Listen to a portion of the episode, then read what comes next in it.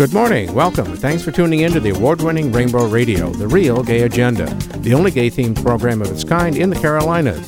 This is a weekly program for gay and straight people by gay and straight people and is presented by the Harriet Hancock Community Center. I'm your weekly host, Bruce Converse. My co host this morning is also our engineer for these shows, Adrian Zongron. Good morning, Adrian. Good morning, Bruce. This morning, our show is being made possible by listeners like you. Those of you out there who have been helping to keep this show on the air with your generous donations and shows of support. Stay with us. In just a few moments, we will be talking to one of the co authors of a new book released back in June of this year that explores anti gay bullying in American schools. So stay tuned here to Rainbow Radio. This is RuPaul on Rainbow Radio. Welcome back to Rainbow Radio. This morning, we will take another look at anti gay bullying in this country by talking to one of the co authors, Dr. Sean Cahill, on a new book on that subject LGBT Youth in America's Schools. Sean is Director of Health Policy Research at the Fenway Institute, and he's also an adjunct assistant professor of public administration at New York University's Robert Wagner School of Public Service. He's also a member of the Massachusetts Commission on LGBT Youth. As we said before, Sean has co authored LGBT Youth in American Schools, published by the University of Michigan Press, as well as two other books on LGBT family policy. He's also held leadership positions at Gay Men's Health Crisis and the National Gay and Lesbian Task Force Policy Institute. Sean has also advocated for the Massachusetts Gay Student Rights Law in 1993, and he served as chair of the Lesbian and Gay Political Alliance of Massachusetts in the mid 1990s. So, good morning, Sean, and welcome to Rainbow Radio. Thank you. It's great to be here. Uh, with your co author, how did you two get interested in this subject enough to write this book, and when did that writing the book enter your lives? Sure. Um, well, I started working on these issues about 20 years ago uh, here in Massachusetts. Um, we passed uh, a Student Non-Discrimination Act that that explicitly covered sexual orientation in 1993, and I was involved in that.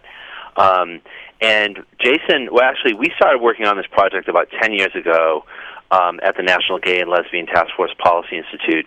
Um, we convened uh, a, a meeting of researchers who had done research on LGBT youth and their experiences in schools, and we were really trying to figure out what were some of the gaps in our knowledge about this population and about policy interventions and school-based programs that could support youth um, and reduce bullying and, and social isolation that can result from bullying. Um, and um, and then we produced a report out of the National Gay and Lesbian Task Force in 2003. Um, and Jason Cianciotto was the co-author of that report. And um, and then we approached, we sort of shopped this around to university presses and found a press that was interested in our turning that into a book. And so we've been kind of updating it ever since, and we finally published it um, earlier this year with the University of Michigan Press. Can you tell us a little bit more about how the book exactly approaches the subject, what data you looked at, and the narratives that are included? Absolutely. So um, the the general frame that we take is that um, the society has changed a lot. Um, young people are coming out at younger ages now than they were in say the 1970s and 80s. Back then, the average age of coming out was er, in the early 20s, and now the average uh, gay, lesbian, or bisexual youth is coming out at about age 15. And there's a lot more cultural cultural visibility of LGBT people as well on television. There's just more openly gay people in America compared to 20, 30 years ago. And then we have a lot of technological changes. We've got social media, um, texting, and this can break down social isolation so that you don't feel like you're the only one who's gay, uh, like maybe a few decades ago when you might not know about other gay people or, or, or community resources. But the, the social media can also offer new venues for bullying. So mm-hmm. there's been these social and cultural changes and technological changes, but in general, policymakers and school administrators have not kept up with these changes, and this can leave young people vulnerable and exposed. Um, so, what we tried to do in this book is um, we know that there's a growing body of research literature documenting the experiences of LGBT youth but often it's published in obscure academic journals that most that very few people read and it's not made accessible to a broad spectrum of you know parents and youth themselves policymakers teachers and, and school administrators and advocates and public health professionals. And so we try to you know take that academic research and and describe it in a more accessible way and then link it up to policy interventions that we could support that could reduce some of the uh, some of the bullying and some of the disparities that we're seeing in this population. As you've been doing your research and examining other research that's been done, at what levels are you seeing the most anti-gay bullying being done? Elementary school, middle or high school, or junior high school, or high school? Where is it appearing the most now? Um, I mean, what what we found, which was kind of kind of shocking, was that it really does um, that that it can start in elementary school. Often, it takes the form of uh, just comments, you know, anti-gay um, insults. Often, I think that the kids don't really know what gay means. Then it's just they just know that it's something bad um, and uh, or they you know they believe it's something bad.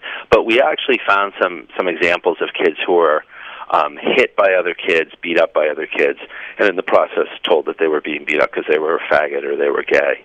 Um, it seems like there's probably uh, more that th- that there's a more frequent bullying and harassment in middle school and high school, and um, and that can take the form of homophobic remarks, but also quite often uh, physical violence. Um, and um, and so we, we, in addition to presenting a lot of data, we also tried to provide some profiles of young people, some of whom experienced this kind of harassment and violence, but also many of whom actually challenged it and tried to make their schools better places. So we talk about Jamie Nabozny, who is a, a kid from Ashland, Wisconsin, who was harassed starting in middle school. Uh, basically, um, the principal at the middle school principal's attitude was boys will be boys.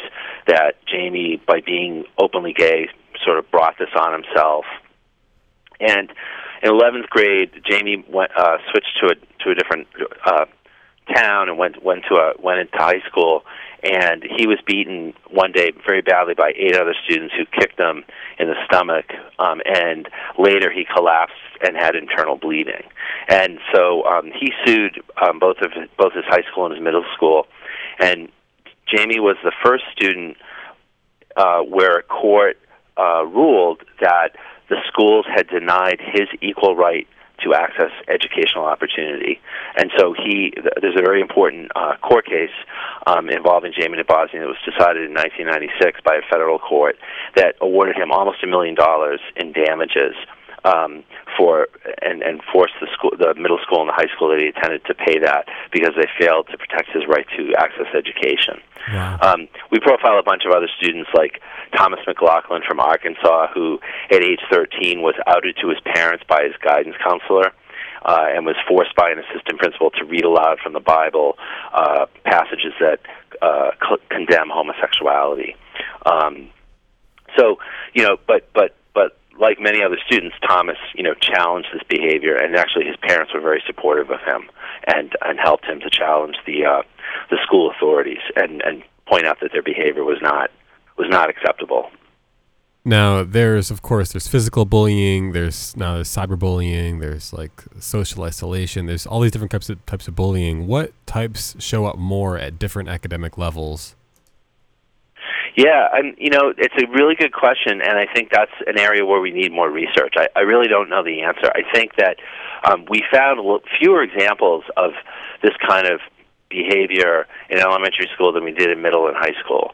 Um, but bullying is really an epidemic across the board. It's not just anti-gay bullying; it's bullying because of you know any kind of characteristic. You know, kids get bullied because they have a food allergy, because they're overweight, because they have an accent, because they're from a different country, and because of race and religion and, and sexual orientation and gender identity. Um, and so it's a real problem. And um, what we advocate in the book is that all school staff need to be uh, trained in how to identify bullying and how to intervene on the spot to stop it. And that should be not just teachers and you know principals and guidance counselors, but also school bus drivers, uh, people who work in the in the lunchroom, uh, coaches, because kids are getting bullied in many different venues, not just in the hallway or, or in a classroom. Um, and, the, and the administration's been very supportive. They've they've actually trained like a hundred thousand school bus drivers in the last couple of years in um, to, to reduce bullying on school buses of bullying of all kinds, including anti-gay bullying. Yeah. Back in 2007, the National School Climate Survey of a little over 6,200 LGB students conducted by the Gay, Lesbian, and Straight Education Network, or GLSEN, found that because of their sexual orientation, 86% were verbally harassed at their school, and nearly 50% have been physically harassed, and 61% felt unsafe at their school. Are these percentages dropping at all? Um, you know, I checked, and there's the most recent data from the Gay, Lesbian, and Straight Education Network are from 2009, and um, they actually did an analysis going back to the late 90s, and they found that there was a uh, steady decline in homophobic remarks, but basically that violence and other severe forms of bullying um, that go beyond just a, an anti-gay um, uh, insult uh, are basically flat. That they're not that that the reported rate of those kinds of bullying and harassment is not declining, um, and um, so and, and and and the rates are really high. So, like you said, um, 86% were verbally harassed at their school. 50 percent have been physically harassed. Often, the harassment takes the form of sexual harassment, um, which is actually illegal under Title IX of the uh, Education Amendments of 1972. So, so um, anti-gay and anti-transgender uh, harassment that takes the form of sexual harassment is actually outlawed by federal statute. Um, but bullying is definitely still widespread in U.S. schools. Um, and one of the most disturbing things that we see in the data is it's not just students who are doing the bullying. Sometimes it's even teachers. So um, the GLSEN survey from 2007 of, of several thousand, I think 6,000 stu- uh, LGBT students from around the country, found that three quarters uh, had heard anti-gay insults from other students, but one quarter of the students um, polled reported that they heard anti-gay insults from teachers. Mm-hmm. You know, so so that's just more evidence that we really Right. need to um, train teachers and set the you know set a tone from the top, from the principal and superintendent's office, that this kind of behavior is is is not acceptable, and in fact, we want teachers to be supportive um, of young people, not not engaging in harassment against them. This morning, we're talking about anti gay bullying in schools, a subject we've talked about a couple of times here on Rainbow Radio. And we're talking to Sean Cahill, who is a co author of the new book on bullying LGBT youth in America's schools. So stay with us. We'll continue our conversation with Sean in just a moment here on Rainbow Radio. Rainbow Radio is on the air because of listeners like you, listeners from all over the country and the world as well. If you would like to join all of those listeners like you, it's quick and easy to do. Send your checks made out to SCGLPM to Rainbow Radio, Post Office Box 12648, Columbia, South Carolina 29211. And in the memo section of your check, write Rainbow Radio. Send whatever you can. Sponsoring a whole show costs just $200, so get a bunch of your friends together. We'd love to have you as a sponsor. Support Rainbow Radio by continuing to listen to the programs and donating to help keep this show on the air. Tell all of your friends to do so too. Remember, all of our shows are on our website, rainbowradiosc.com. Thanks again from all of us here at Rainbow Radio for the support of listeners like you. Welcome back to Rainbow Radio. This morning, we're talking to Sean Cahill. He is the co author of the uh, new book on anti gay bullying, LGBT youth in America's schools. And when we left, we were talking about how things are going in terms of the schools, and they're probably, it seems a little bleak in some cases, but we know all about the It Gets Better and similar campaigns to try to get kids to know that it can improve as they get older. But what can be done today to make it better for self identified LGBT youth in America's classrooms? What are some of the more practical, uh, common sense solutions that will help the schools become safe and affirming institutions for all students um, that you talk about in your book? You talked about some uh, staff training. Is there other any Yes. practical stuff that should be going on? Absolutely. Um, also, uh, supporting uh, staff and teachers, uh, and you know, so basically things like um, non-discrimination language and teaching union contracts can support um, teachers and other staff um, to be supportive. Um, you know, often uh, most teachers are heterosexual, and but there can be a fear that if you you know support youth who are gay or somehow express an interest in the issue that somehow you're gay. So having a non-discrimination provision in a teacher union contract can support all teachers who want to just be supportive of LGBT youth. Um, but it can also allow a gay teacher to be openly gay, and that has been shown to be a resiliency factor for young people.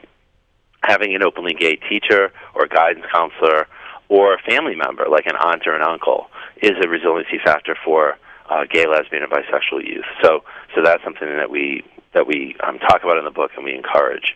Um, also, uh, encouraging gay straight alliances in schools, um, sc- places that can be safe spaces for kids who are gay or um, or bisexual or questioning, and for their straight allies. Um, those are very important. Uh, so those are some of the school-based programs and practices, along with staff development and training for all staff. And like I said earlier, training in how to identify and intervene and stop when when when you witness bullying. Um, but there's also uh, laws and policies that can be um, adopted as well. So. Um, we now have 16 states that have laws that prohibit discrimination in education uh, against students on the basis of real or perceived sexual orientation or gender identity. Um, and that represents almost 40% of the U.S. population. Um, and if you can't get a law like that through your state legislature, um, often, quite often um, cities and towns um, can issue regulations um, that outlaw discrimination. So you can have a law, you can have a regulation, you can have language in a teachers union contract, and that can support um, LGBT youth either directly or indirectly. Going along with that, um, make it better line of thought. What are some of the things that we can do that, if we aren't necessarily, you know, working inside the schools, to, to make those schools safer? Yeah, well, I mean, if you have children, I would say get involved with you know with your PTO and and get involved with your school committee. Um, even if you don't have children, talk to your elected officials, you know, and and tell them that you vote and that you care about equal rights uh, for gay people, for gay students, and um, and you want to ensure that they're being supported and basically being allowed to focus on their studies and their social development, not having to deal with bullying and discrimination, social isolation, mm-hmm. and all the health and uh, health and risk behaviors that often accompany that kind of experience. Um, you can raise awareness with your elected and appointed government officials. And so, one thing I checked into before we, did this interview was another thing you can do is encourage the gathering of data. So, here in Massachusetts, where I am, we um, do a, a, a survey of youth every couple of years called the Youth Risk Behavior Survey. Actually, all 50 states do that survey. It's funded by the Center for Disease Control in Atlanta. Um, but only about a half a dozen states ask questions about sexual orientation or sexual behavior. And Massachusetts is one of those states. Uh, South Carolina is not one of those states. Um, so we're able to say here in Massachusetts that uh, that we know that you know um, kids who are uh, lesbian, gay, and bisexual in 2011 in Massachusetts schools mm-hmm. were twice as likely to skip school because they felt unsafe, yeah. and were three times as likely to be threatened or injured with a weapon at school. Yeah. And they're they're twice as likely to be bullied as as heterosexual students. Um, and we also know how to how to address those problems by some of the things that I mentioned uh, previously: school-based programs and practices, and, and laws and regulations. Um, but but you guys don't know down in South Carolina exactly what's going on with young people in your schools. And the way to do that is to get a question added to your youth risk behavior survey. So the CDC has a question that's been cognitively tested um, that we know works, that we know young people can understand, and it's relatively easy to add it to the um, to the youth risk behavior survey. It just needs to be done by your state Department of Health. And I can imagine that it might be politically um, that there might be some people who object to it. So there would need to be sort of um, you know a campaign built mm-hmm. uh, in support of it to make it happen. But that is a really critical thing because with um, you know gay rights issues in general, um, we often have this chicken and egg thing where we don't know what the particular experiences of a population are. Therefore, we don't we can't make the case for needed policy changes um, that can that can support them. This is also true mm-hmm. of older people who are LGBT when we don't gather data on that population. Okay, how does anti-gay bullying, prejudice, and social isolation affect LGBT youth and children of lesbian and gay parents? Uh, what are the effects on risk behavior, health, school performance? Mm-hmm. Um, basically, the effects are pretty negative. Um, uh, we see increased uh, rates of, of health risk behavior, um, uh, having unprotected sex, having uh, mul- uh, more than one sexual partner, um, and um, uh, also substance use. Um, and we also see um, poor school performance. So these are sort of the correlates or the consequences of being bullied, being socially isolated, um, be, having uh, what's called minority stress because you're worried about people finding out that you're gay and you're trying to keep it secret. Um, but we also know that some of the things that I talked about earlier, like gay straight alliances, those can be resiliency factors. So having a gay straight alliance in one school um, actually has a supportive effect for gay youth and can and can cause rates of uh, health risk behavior and um, school performance issues to decline. Um, also, having uh, supportive parents is a resiliency factor. Family acceptance uh, has been shown to very strongly correlate with better health outcomes. So, for example, um, Caitlin Ryan uh, published an article in Pediatrics in 2009 that showed that um, kids who are gay, lesbian, or bisexual, but who are accepted by their parents, um, are three and a half times less likely to engage in um, uh, unprotected sex, which is a key risk factor for HIV and other sexually transmitted infections. So, um, so parental acceptance, parental support, even if you, you know, even if your kid, even if you you don't know if your kid is gay, even just letting them know that you would support them either way. Um, can be a very strong supportive resiliency factor and can counter some of these negative effects of uh, bullying and social isolation. How do demographic factors like race or religion uh, factor into these uh, rates of LGBT bullying? Um, you know, the the research is a little bit uh, it, it's somewhat mixed, but in here in Massachusetts, for example, we know that um, racial minority youth who are lesbian, gay, or bisexual are at higher risk for a number of conditions related to bullying. Um, these include skipping school due to feeling unsafe, suicide attempts, um, and having had four or more sexual partners in their lifetime. Um, and then within the category of racial minority youth, we see some some um, sort of finer differences. We see that Asian uh, LGBT youth are twice as likely to um, uh, skip school due to feeling unsafe as black youth, and three times as likely as white non-Hispanic youth to skip school. Um, and there's a number of studies nationally that show that black and Latino LGBT youth may be more likely to attempt suicide than white non-Hispanic youth.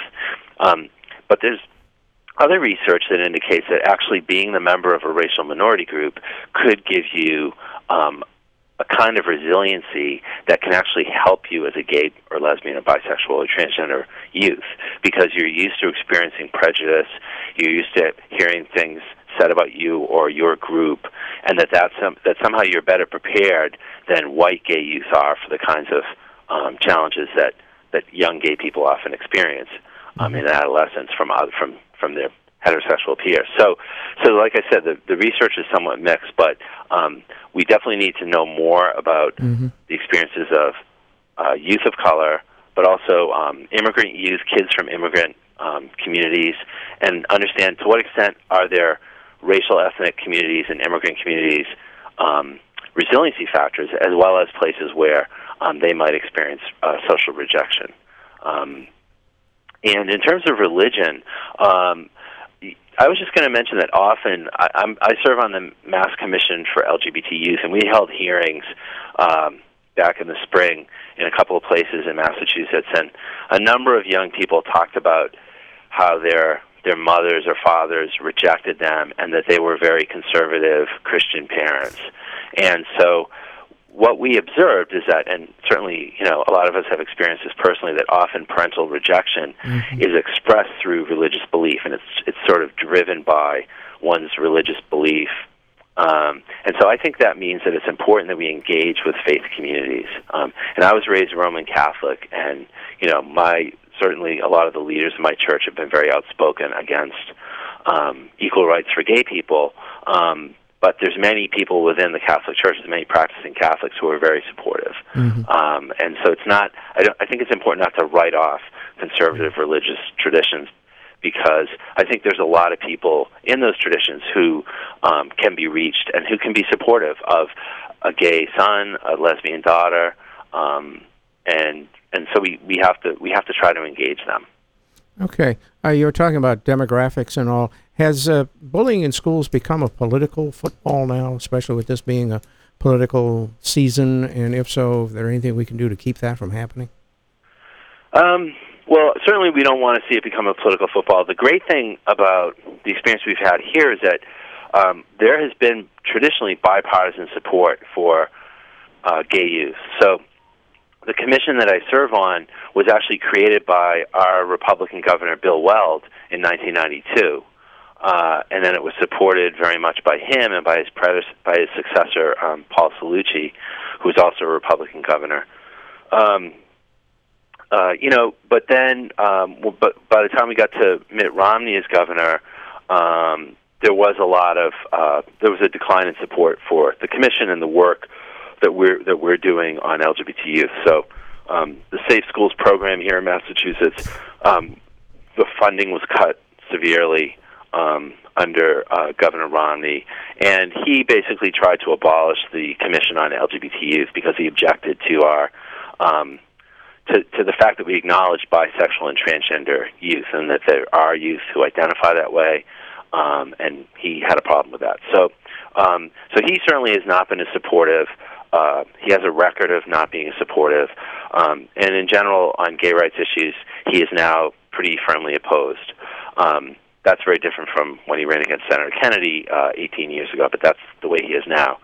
Um, President Obama, by contrast, has really you know, been incredibly supportive of LGBT equality, whether it's the military ban, marriage equality, and even though those aren't youth issues, I really do think that they affect the way young people think about themselves and their place in society. But specifically on on on youth issues, um, the Department of Education under President Obama has funded a lot of anti-bullying work, like I mentioned, the training of bus drivers uh, in how to intervene in bullying on school buses, but also training of teachers. And there's been some work done between Department of Education and the Center for Disease Control, uh, looking at bullying as a as a as a um, as a phenomenon that has public health consequences, which I think is a really great approach because I do believe that anti-gay bullying, anti-gay prejudice is a public health problem and we have to address it as such. Before we let you go, can you let our listeners know what website they can go to to learn more about uh, the book and your work? Yeah, thank you. Um, and I really appreciate this opportunity to talk about the book. Um, we have a website called LGBTYouthInSchools.com. LGBTYouthInSchools.com. And if you go to that website, you can get information about the book. Um, the book is called LGBT Youth in America's Schools. Uh, and you can buy it on Amazon. Um, you can get it directly from the University of Michigan Press website. But if you go to that website, LGBT Youth in Schools, you can get all the information. All right, Sean Cahill, co-author of the new book on bullying, LGBT youth in America's schools. Thanks so much for being our guest this morning here on Rainbow Radio. As usual, we have learned a lot.